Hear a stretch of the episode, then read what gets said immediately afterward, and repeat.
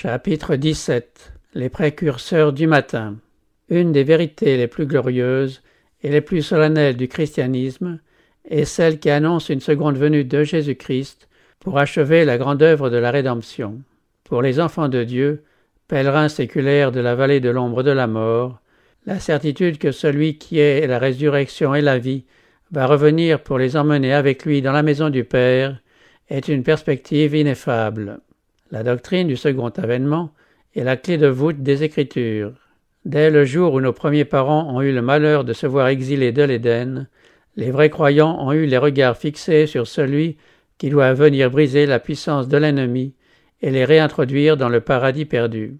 Les hommes pieux des siècles passés ont vu dans la venue du Messie en gloire la consommation de leurs espérances. Enoch, le septième homme depuis Adam, qui marcha avec Dieu trois cents ans, put contempler de loin la venue du Libérateur. Voici, dit-il, le Seigneur est venu avec ses saintes myriades pour exercer un jugement contre tous et pour faire rendre compte à tous les impies parmi eux de tous les actes d'impiété qu'ils ont commis et de toutes les paroles injurieuses qu'ont proférées contre lui des pécheurs impies. Le patriarche Job, dans la nuit de son affliction, s'écrie en accent d'une foi inébranlable Mais je sais que mon Rédempteur est vivant, et qu'il se lèvera le dernier sur la terre. Quand je n'aurai plus de chair, je verrai Dieu. Mes yeux le verront et non ceux d'un autre. La venue du Seigneur pour instaurer le règne de la justice a inspiré les acclamations les plus enthousiastes des écrivains sacrés. Les poètes et les prophètes de la Bible en ont parlé en stances inspirées. Le psalmiste a chanté la puissance et la majesté du roi d'Israël. De Sion, beauté parfaite, Dieu resplendit. Il vient, notre Dieu. Il ne reste pas en silence. Il crie vers les cieux en haut et vers la terre pour juger son peuple. Que les cieux se réjouissent et que la terre soit dans l'allégresse devant l'Éternel. Car il vient, car il vient pour juger la terre, il jugera le monde avec justice et les peuples selon sa fidélité. Le prophète Ésaïe s'écrit Réveillez-vous et tressaillez de joie, habitants de la poussière, car ta rosée est une rosée vivifiante, et la terre redonnera le jour aux ombres, il anéantit la mort pour toujours. Le Seigneur l'Éternel essuie les larmes de tous les visages, il fait disparaître de toute la terre l'opprobre de son peuple, car l'Éternel a parlé. En ce jour l'on dira Voici c'est notre Dieu en qui nous avons confiance, et c'est lui qui nous sauve c'est l'Éternel en qui nous avons confiance, soyons dans l'allégresse et réjouissons-nous de son salut. Émerveillé, Habacuc assiste dans une vision céleste au retour de Jésus-Christ. Dieu vient de Téman, le Saint vient de la montagne de Paran. Sa majesté couvre les cieux et sa gloire remplit la terre. C'est comme l'éclat de la lumière, des rayons partent de sa main, là réside sa force. Il s'arrête, et de l'œil il mesure la terre, il regarde et il fait trembler les nations. Les montagnes éternelles se brisent, les colonnes antiques s'abaissent, les sentiers d'autrefois s'ouvrent devant lui. Tu es monté sur tes chevaux, sur ton char de victoire. À ton aspect les montagnes tremblent, l'abîme fait entendre sa voix, il lève ses mains en haut. Le soleil et la lune s'arrêtent dans leur demeure, à la lumière de tes flèches qui partent, à la clarté de ta lance qui brille, tu sors pour délivrer ton peuple, pour délivrer ton roi. Sur le point de quitter ses disciples, le Seigneur les console par l'assurance de son retour. Que votre cœur ne se trouble point. Il y a plusieurs demeures dans la maison de mon Père. Je vais vous préparer une place. Et lorsque je m'en serai allé, et que je vous aurai préparé une place, je reviendrai, et je vous prendrai avec moi, afin que là où je suis vous y soyez aussi. Lorsque le Fils de l'homme viendra dans sa gloire avec tous les anges, il s'assiera sur le trône de sa gloire. Toutes les nations seront assemblées devant lui. Les anges restés sur la montagne des Oliviers, après l'ascension du Sauveur, réitèrent aux disciples la promesse de son retour. Ce Jésus, qui a été enlevé au ciel du milieu de vous, viendra de la même manière que vous l'avez vu allant au ciel. Et l'apôtre Paul, sous l'inspiration de l'Esprit, écrit aux Thessaloniciens, car le Seigneur lui-même a un signal donné, à la voix d'un archange et au son de la trompette de Dieu, descendra du ciel. Le voyant de Patmos écrit Voici, il vient avec les nuées, et tout œil le verra. C'est autour de cette venue que resplendit la gloire du rétablissement de toutes choses, dont Dieu a parlé anciennement par la bouche de ses saints prophètes. À ce moment-là prendra fin le long règne du péché. Le royaume du monde sera remis à notre Seigneur et à son Christ, et il régnera au siècle des siècles. Alors la gloire de l'Éternel sera révélée, et au même instant toute chair la verra. Ainsi le Seigneur l'Éternel fera germer le salut et la louange en présence de toutes les nations. En ce jour, l'Éternel des armées sera une couronne éclatante et une parure magnifique pour le reste de son peuple. C'est alors que le règne messianique de la paix, règne si longtemps attendu, sera établi sous tous les cieux. Ainsi l'Éternel a pitié de Sion, il a pitié de toutes ses ruines. Il rendra son désert semblable à un Éden, et sa terre aride à un jardin de l'Éternel. La gloire du Liban lui sera donnée, la magnificence du Carmel et de Saron. On ne te nommera plus délaissé, on ne nommera plus ta terre désolation, mais on t'appellera bon plaisir en elle, et l'on appellera ta terre épouse. Comme un jeune homme s'unit à une vierge, ainsi tes fils s'uniront à toi, et comme la fiancée fait la joie de son fiancé, ainsi tu feras la joie de ton Dieu. De tout temps, la venue du Seigneur a été l'espérance de ses disciples. Cette dernière promesse du Sauveur, faite du haut de la montagne des Oliviers, je reviendrai, a illuminé leur avenir et rempli leur cœur d'un bonheur que les tristesses et les épreuves n'ont pu ni éteindre ni atténuer. Au milieu des souffrances et des persécutions, cette perspective de la gloire du grand Dieu et de notre Seigneur Jésus-Christ est restée la bienheureuse espérance de l'Église fidèle. Quand les Thessaloniciens pleuraient la perte d'êtres chers qu'ils avaient espéré conserver jusqu'au retour du Seigneur, l'apôtre Paul les consolait en leur parlant de la résurrection qui accompagnera ce retour. Alors ceux qui sont morts dans la foi au Sauveur se réveilleront et seront enlevés avec les vivants dans les airs pour aller à la rencontre du Seigneur. Et ainsi, ajoute-t-il, nous serons toujours avec le Seigneur. Consolez-vous donc les uns les autres par ces paroles. Sur les rochers désolés de Patmos, le disciple que Jésus aimait entend cette promesse Je viens bientôt. Et sa réponse ardente exprime la prière séculaire de l'Église Amen, viens Seigneur Jésus. Du fond des prisons, du haut des bûchers et des échafauds où les saints et les martyrs ont rendu témoignage à la vérité, nous parvient à travers les siècles ce même cri de foi et d'espérance. Certains de la résurrection de Jésus, et par conséquent de la leur, lors de sa venue, dit un de ces chrétiens, il triomphait de la mort. Il consentait volontiers à descendre dans la tombe, puisqu'il devait en ressortir affranchi. Ils attendaient le retour du Seigneur dans les nuées, entourés de la gloire du Père, et venant inaugurer les jours du royaume. Les Vaudois se nourrissaient de la même foi. Wycliffe considérait l'apparition du Rédempteur comme l'espérance de l'Église. Luther disait Je suis persuadé qu'il ne s'écoulera pas trois siècles avant le jour du jugement. Dieu ne supportera pas, ne pourra pas supporter ce monde impie plus longtemps. Le grand jour approche où le règne des abominations prendra fin. Ce vieux monde touche à sa fin, disait Mélenchon.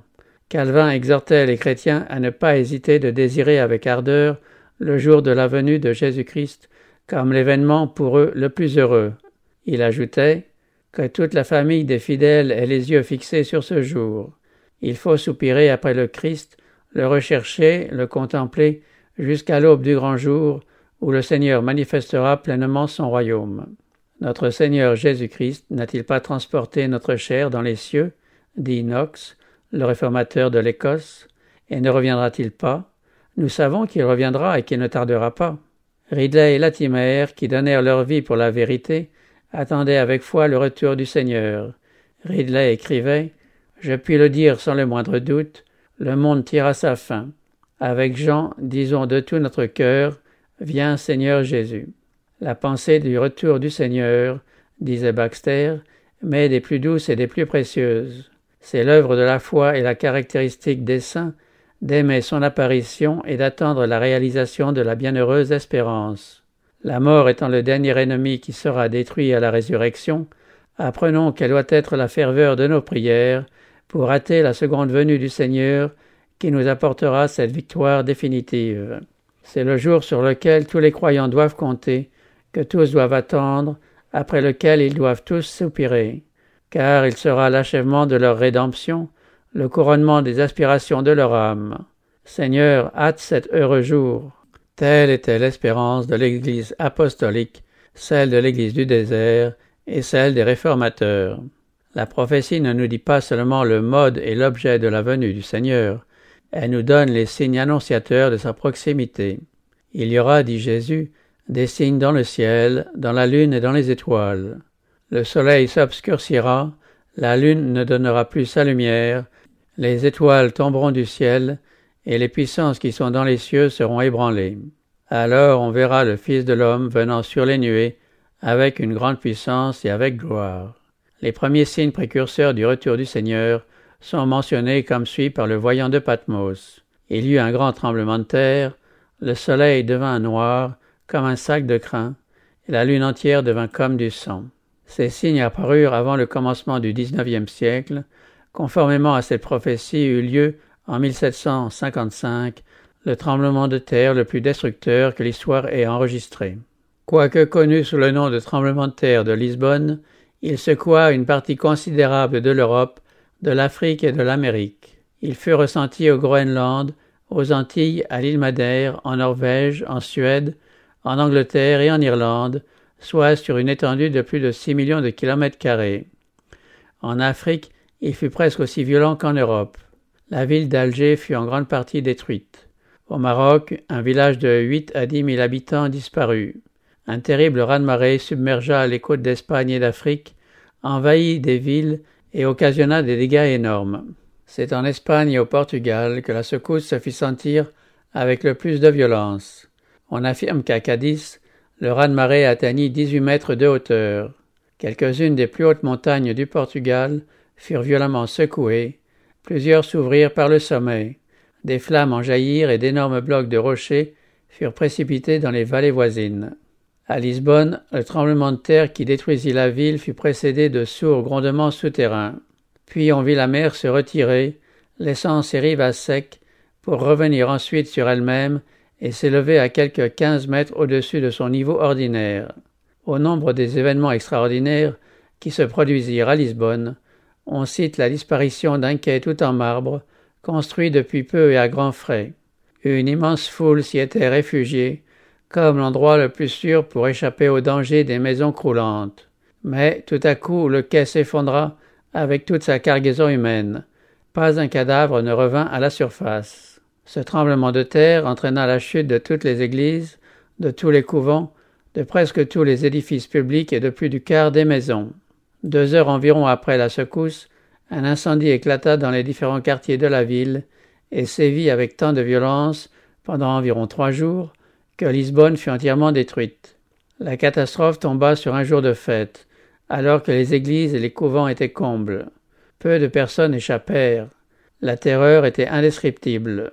Personne ne pleurait. Il n'y avait pas de larmes devant un tel désastre. En proie au délire, la population courait çà et là, hurlant, se frappant le visage et la poitrine, en s'écriant Misericordia, c'est la fin du monde. Des mères, oubliant leurs enfants, parcouraient les rues, chargées de crucifixes. Malheureusement, beaucoup d'entre elles cherchèrent en vain asile dans les églises, où était exposé le Saint-Sacrement, et embrassaient les autels. Images, prêtres et gens du peuple furent enveloppés dans une commune ruine. On évalue à plus de quatre-vingt-dix mille le nombre des personnes qui perdirent la vie en ce jour néfaste. Le signe mentionné ensuite dans la prophétie L'obscurcissement du soleil et de la lune parut vingt-cinq ans plus tard. Son accomplissement fut d'autant plus frappant que le moment de son apparition avait été clairement indiqué. Dans son entretien avec ses disciples sur la montagne des Oliviers, le Sauveur décrit la longue détresse des croyants, les mille deux cent soixante années de la persécution papale, persécution qu'il déclare devoir être abrégée. Puis il mentionne en ces termes certains événements qui devaient précéder sa venue en précisant comme suit le temps de l'apparition du premier de ces signes. Mais dans ces jours, après cette détresse, le soleil s'obscurcira, la lune ne donnera plus sa lumière. Les 1260 jours ou années prirent fin en 1798, les persécutions ayant presque entièrement cessé un quart de siècle plus tôt. Or, c'est après la persécution que, selon la prédiction de Jésus, le soleil devait s'obscurcir. Cette prophétie s'est accomplie le 19 mai 1780. À peu près unique parmi les phénomènes de ce genre est l'événement mystérieux, inexpliqué jusqu'à ce jour, connu sous le nom de jour obscur du 19 mai 1780, que fut l'obscurcissement de tout le ciel visible et de l'atmosphère de la Nouvelle-Angleterre. Un témoin oculaire qui se trouvait au Massachusetts le décrit comme suit. Radieux à son lever, le soleil ne tarda pas à perdre son éclat. D'épais nuages s'accumulèrent, bientôt sillonnés par des éclairs, le tonnerre gronda et la pluie tomba. Vers les neuf heures, les nuages, moins opaques, prirent une teinte cuivrée ou bronzée qui se refléta sur la terre, sur les rochers, les arbres, les maisons, l'eau et les personnes. Quelques minutes plus tard, le ciel entier s'étant couvert d'un épais nuage noir, qui ne laissa qu'une légère frange à l'horizon, l'obscurité devint aussi grande qu'elle l'est en général à neuf heures du soir, par une nuit d'été. La crainte, l'angoisse, la terreur s'emparèrent graduellement de tous les esprits. Sur le seuil de leurs portes, les femmes considéraient le lugubre paysage. Les laboureurs revenaient des champs, les charpentiers laissaient là leurs outils, les maréchaux quittaient leurs forges et les marchands leurs comptoirs. Les écoliers congédiés regagnaient leur demeure en tremblant. Les voyageurs allaient demander asile à la première ferme se trouvant sur leur chemin. Que va-t-il arriver? Cette question était sur toutes les lèvres et dans tous les cœurs. Il semblait qu'une furieuse tempête allait éclater ou que le jour de la consommation de toutes choses était arrivé. On alluma les chandelles, et les âtres brillaient d'un aussi vif éclat que par une nuit d'automne sans lune. Les hôtes de la basse-cour se retirèrent sur leurs perchoirs et s'endormirent. Le bétail mugissant se réunit à la sortie des pâturages. Les grenouilles se mirent à coasser, les oiseaux firent entendre leur chant du soir, et les chauves-souris s'adonnèrent à leur ronde nocturne.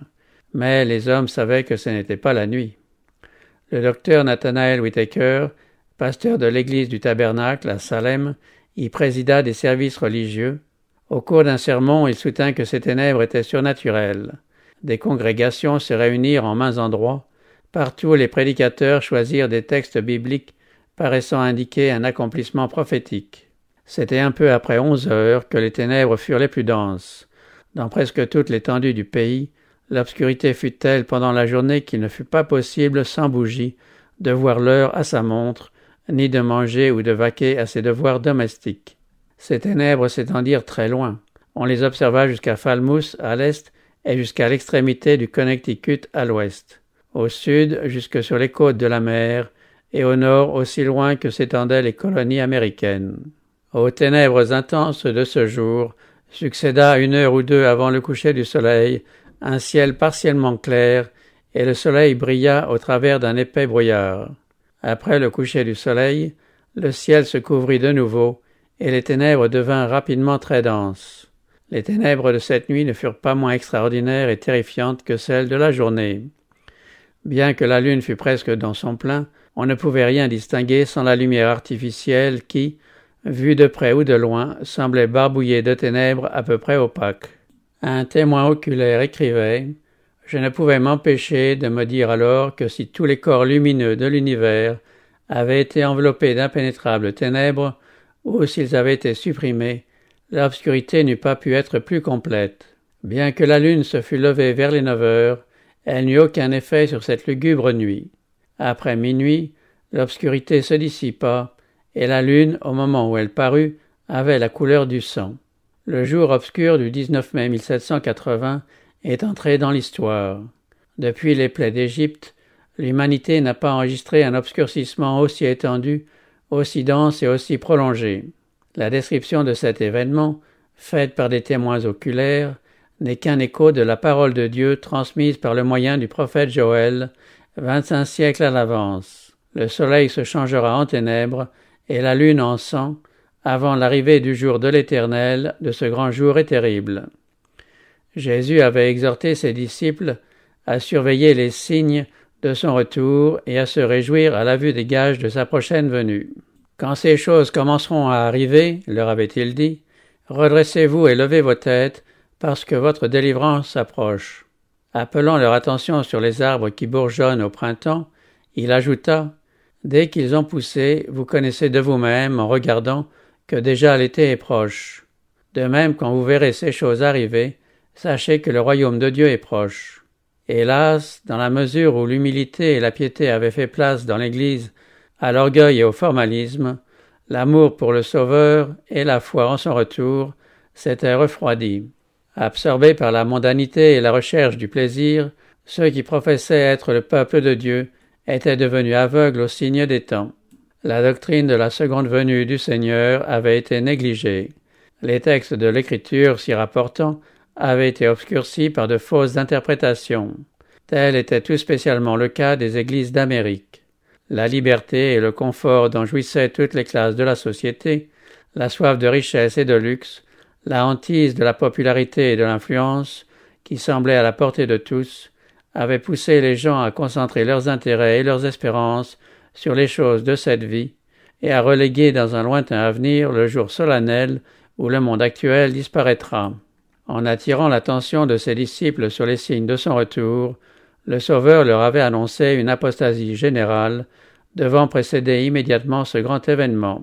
Comme dans les jours de Noé, on constatera la fièvre des affaires et la recherche des plaisirs, on vendra, on achètera, on plantera, on se mariera et on donnera en mariage, sans penser à Dieu et à la vie à venir.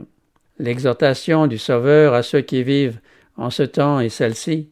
Prenez garde à vous-même, de craindre que vos cœurs ne s'apesantissent par les excès du manger et du boire, et par les soucis de la vie, et que ce jour ne vienne sur vous à l'improviste. Veillez donc et priez en tout temps, afin que vous ayez la force d'échapper à toutes ces choses qui arriveront, et de paraître debout devant le Fils de l'homme. Dans l'Apocalypse, le Sauveur indique en ces termes l'état de l'Église des derniers temps. Tu passes pour être vivant et tu es mort. À ceux qui ne veulent pas sortir de leur indifférence, cet avertissement est donné. Si tu ne veilles pas, je viendrai comme un voleur, et tu ne sauras pas à quelle heure je viendrai sur toi.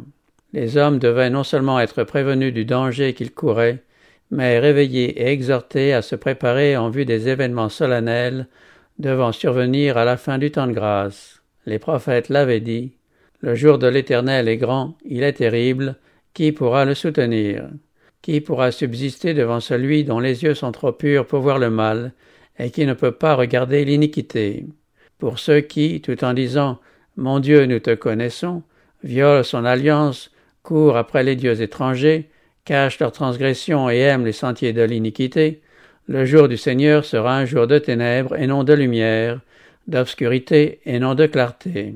En ce temps-là, dit l'Éternel, je fouillerai Jérusalem avec des lampes, et je châtirai les hommes qui reposent sur leur lit, qui disent dans leur cœur, L'Éternel ne fait ni bien ni mal. Je punirai le monde pour sa malice, et les méchants pour leur iniquité. Je ferai cesser l'orgueil des hautains, et j'abattrai l'arrogance des tyrans. Ni leur argent ni leur or ne pourront les délivrer. Leurs biens seront au pillage, et leurs maisons seront dévastées. Contemplant de loin ce temps redoutable, le prophète Jérémie s'écrie Je souffre au-dedans de mon cœur, je ne puis me taire, car tu entends mon âme le son de la trompette, le cri de guerre. On annonce ruine sur ruine, car tout le pays est ravagé. Ce jour est un jour de fureur, un jour de détresse et d'angoisse, un jour de ravage et de destruction, un jour de ténèbres et d'obscurité, un jour de nuée et de brouillard, un jour où retentiront la trompette, et les cris de guerre contre les villes fortes et les tours élevées. Voici le jour de l'Éternel arrive, jour cruel, jour de colère et d'ardente fureur, qui réduira la terre en solitude et en exterminera les pécheurs. En vue de ce jour redoutable entre tous, Dieu, par sa parole, adjure son peuple dans les termes les plus émouvants à sortir de sa léthargie spirituelle et à rechercher sa face par la prière et l'humiliation. Sonnez du corps en Sion, poussez des cris sur la montagne de ma sainteté, qu'ils tremblent tous les habitants de la terre, car le jour de l'Éternel vient. Oui, il est proche. Publiez un jeûne, une convocation solennelle, assemblez le peuple, formez une sainte réunion, assemblez les vieillards, assemblez les enfants, même les nourrissons à la mamelle, que l'époux sorte de sa demeure et l'épouse de sa chambre, qu'entre le portique et l'autel pleurent les sacrificateurs, serviteurs de l'Éternel. Revenez à moi de tout votre cœur, avec des jeûnes, avec des pleurs et des lamentations. Déchirez vos cœurs et non vos vêtements, et revenez à l'Éternel, votre Dieu, car il est compatissant et miséricordieux, lent à la colère et riche en bonté. Une grande réforme devait se produire pour préparer un peuple digne de subsister au jour de Dieu. Voyant que plusieurs de ceux qui prétendaient être ses enfants n'édifiaient pas en vue de l'éternité, Dieu, dans sa miséricorde, allait leur adresser un message d'avertissement pour les arracher à leur torpeur et les amener à se préparer pour la venue du Seigneur. Cet avertissement se lit dans le quatorzième chapitre de l'Apocalypse, où est relatée la proclamation par trois anges descendus du ciel d'un triple message immédiatement suivi de la venue du Fils de l'homme pour moissonner la terre. Le premier de ces avertissements annonce au monde l'approche du jugement. Le prophète contemple un ange qui vole par le milieu du ciel, ayant un évangile éternel, pour l'annoncer aux habitants de la terre, à toute nation, à toute tribu, à toute langue et à tout peuple. Il dit d'une voix forte, Craignez Dieu et donnez-lui gloire, car l'heure de son jugement est venue, et adorez celui qui a fait le ciel et la terre et la mer et les sources d'eau. Ce message, est-il dit, fait partie de l'Évangile éternel. Or, la proclamation de l'Évangile n'a pas été confiée aux anges, mais aux hommes. Les trois anges sont chargés de la direction de cette œuvre destinée à assurer le salut de la race humaine. Mais la prédication de l'Évangile proprement dite est faite par les serviteurs de Dieu vivant sur la terre.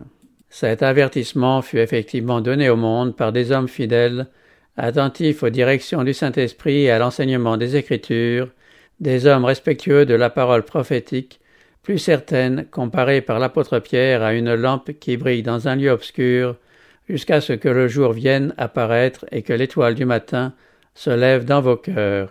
Ils en avaient recherché la connaissance comme un trésor plus précieux que l'argent et l'or. C'est à ces hommes-là que le Seigneur révéla ce qui concerne son royaume. L'amitié de l'Éternel est pour ceux qui le craignent, et son alliance leur donne instruction. Ce ne furent pas les savants théologiens qui reçurent cette vérité et qui la firent entendre au monde. S'ils avaient été des sentinelles fidèles, sondant les Écritures avec prière, ils eussent connu l'heure de la nuit, ils eussent appris par les prophéties les événements qui se préparaient. À cause de leur indifférence, le message fut confié à des hommes plus humbles. Jésus dit Marchez pendant que vous avez la lumière, afin que les ténèbres ne vous surprennent point. Ceux qui se détournent de la lumière que Dieu leur a donnée, ou qui ne la reçoivent pas pendant qu'elle est à leur portée, restent dans les ténèbres. En revanche, le Sauveur dit Celui qui me suit ne marchera pas dans les ténèbres, mais il aura la lumière de la vie. Celui qui recherche sincèrement la volonté de Dieu et se conforme aux connaissances qu'il possède recevra des lumières plus grandes. Quelque étoile d'un éclat céleste lui sera envoyée pour le conduire dans toute la vérité. Au temps du Sauveur, les sacrificateurs et les scribes de la ville sainte, à qui avait été confié le dépôt des oracles divins, auraient pu discerner les signes des temps et proclamer la venue du Messie promis. La prophétie de Michée indiquait le lieu de sa naissance, et Daniel en fixait la date. Dieu ayant confié ses prophéties aux principaux d'entre les Juifs, ils étaient sans excuse d'ignorer la venue imminente du Messie et de ne point l'annoncer au peuple. Leur ignorance était la conséquence d'une négligence coupable.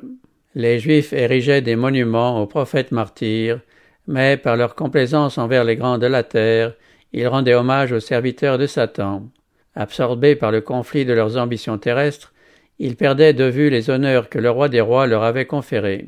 Les anciens d'Israël auraient dû, avec un respectueux intérêt, s'enquérir du lieu, de la date et des circonstances entourant le plus grand événement de l'histoire, la venue du Fils de Dieu pour le salut de l'humanité. Le peuple entier aurait dû être en état d'alerte, afin d'être le premier à souhaiter la bienvenue au Rédempteur du monde. Mais que vit-on? À Bethléem, deux voyageurs fatigués, en quête d'un abri pour la nuit, longent en vain toute la rue étroite de la ville jusqu'à son extrémité orientale. Aucune porte ne s'ouvrant pour les accueillir, ils trouvent enfin un refuge dans un misérable abri destiné au bétail, et c'est là que le Sauveur vient au monde. Les anges, qui avaient contemplé la gloire du Fils de Dieu auprès du Père avant que le monde fût, attendaient avec émotion l'apparition sur la terre de l'événement qui devait être pour tout le peuple le sujet d'une joie immense.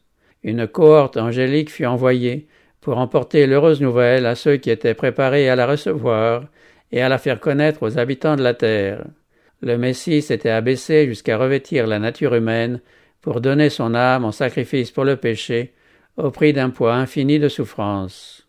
Néanmoins, les anges désiraient qu'en son humiliation, le Fils du Très-Haut fit son entrée au sein de la famille humaine, avec la dignité et la gloire dues à son rang.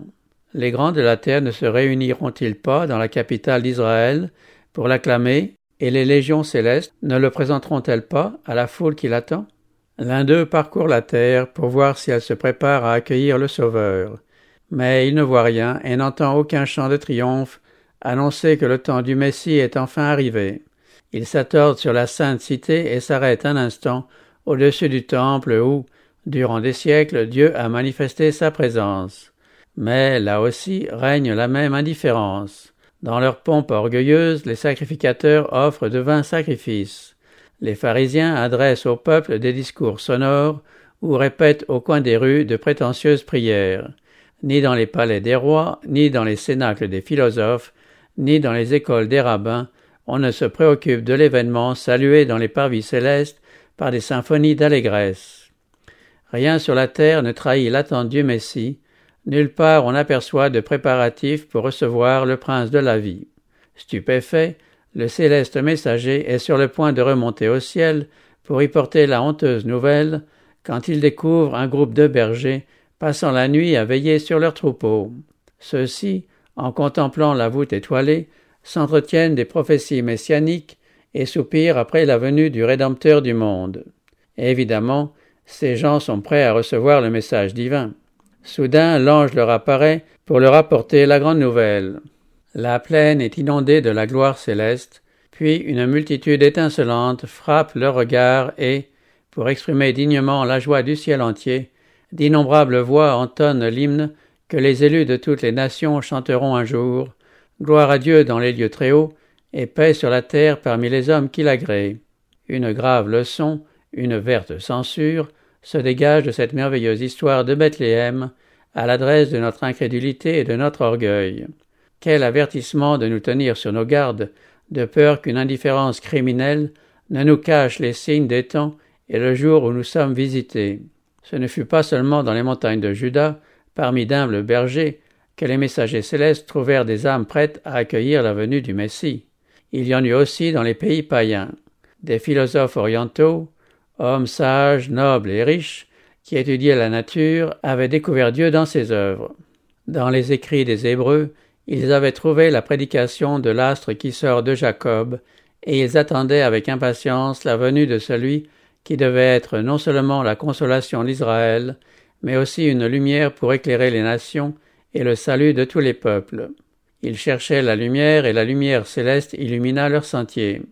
Tandis que les sacrificateurs et les rabbins de Jérusalem, dépositaires et interprètes attitrés de la vérité, étaient plongés dans les ténèbres, le ciel envoyait une étoile pour guider ces étrangers vers le lieu de naissance du roi nouveau-né.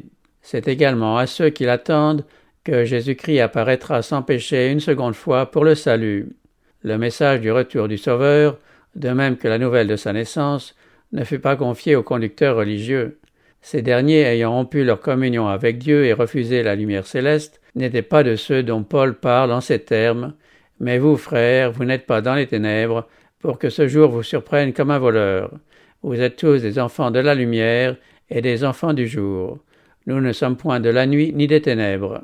Les sentinelles postées sur les murs de Sion auraient dû être les premières à recevoir la nouvelle de la venue du Seigneur, à en proclamer l'imminence, à exhorter leurs auditeurs à s'y préparer.